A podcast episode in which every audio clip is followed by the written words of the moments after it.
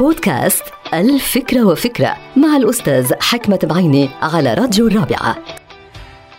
فكرة اليوم إلى علاقة بالنضوج الفكري. نعم بنضوج الإنسان وارتقاء عملية التفكير لديه منذ الصغر ونضوج مواقف هذا الإنسان من بعض القضايا عندما يكبر وطبعا تكبر معه الأيام والسنين. مثلا بس أنا كنت صغير كنت أعتقد أنه كل مشهور لازم يكون شخص مهم.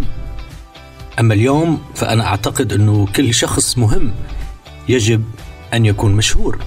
عندما كنت صغيرا كنت أعتقد أيضا أن الحب بيولد من قلب الحياة. أما اليوم أنا أعتقد أن الحياة تولد من قلب الحب. عندما كنت صغيرا كنت أعتقد أن الحياة ولدت من أجلي أنا فقط. هلأ صرت بعتقد أنه أنا ولدت من أجل الحياة. عندما كنت صغيرا كنت أعتقد أنني أكبر من حجمي بكثير. أما الآن فأنني أعتقد انه حجمي أصغر مني بكثير. عندما كنت صغيرا كنت أعتقد أنني قادر على تغيير الجماعة التي أنتمي إليها. أما اليوم فأنا بعتقد انه الجماعة اللي أنا بنتمي لها قادرة على تغييري. غريب هالنضوج الفكري ما أروع وما أجمله.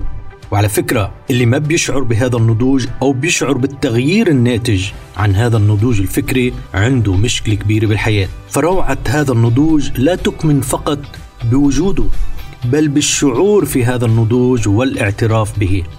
انتهت الفكرة. هذه الحلقة مقتبسة من كتاب الفكرة وفكرة.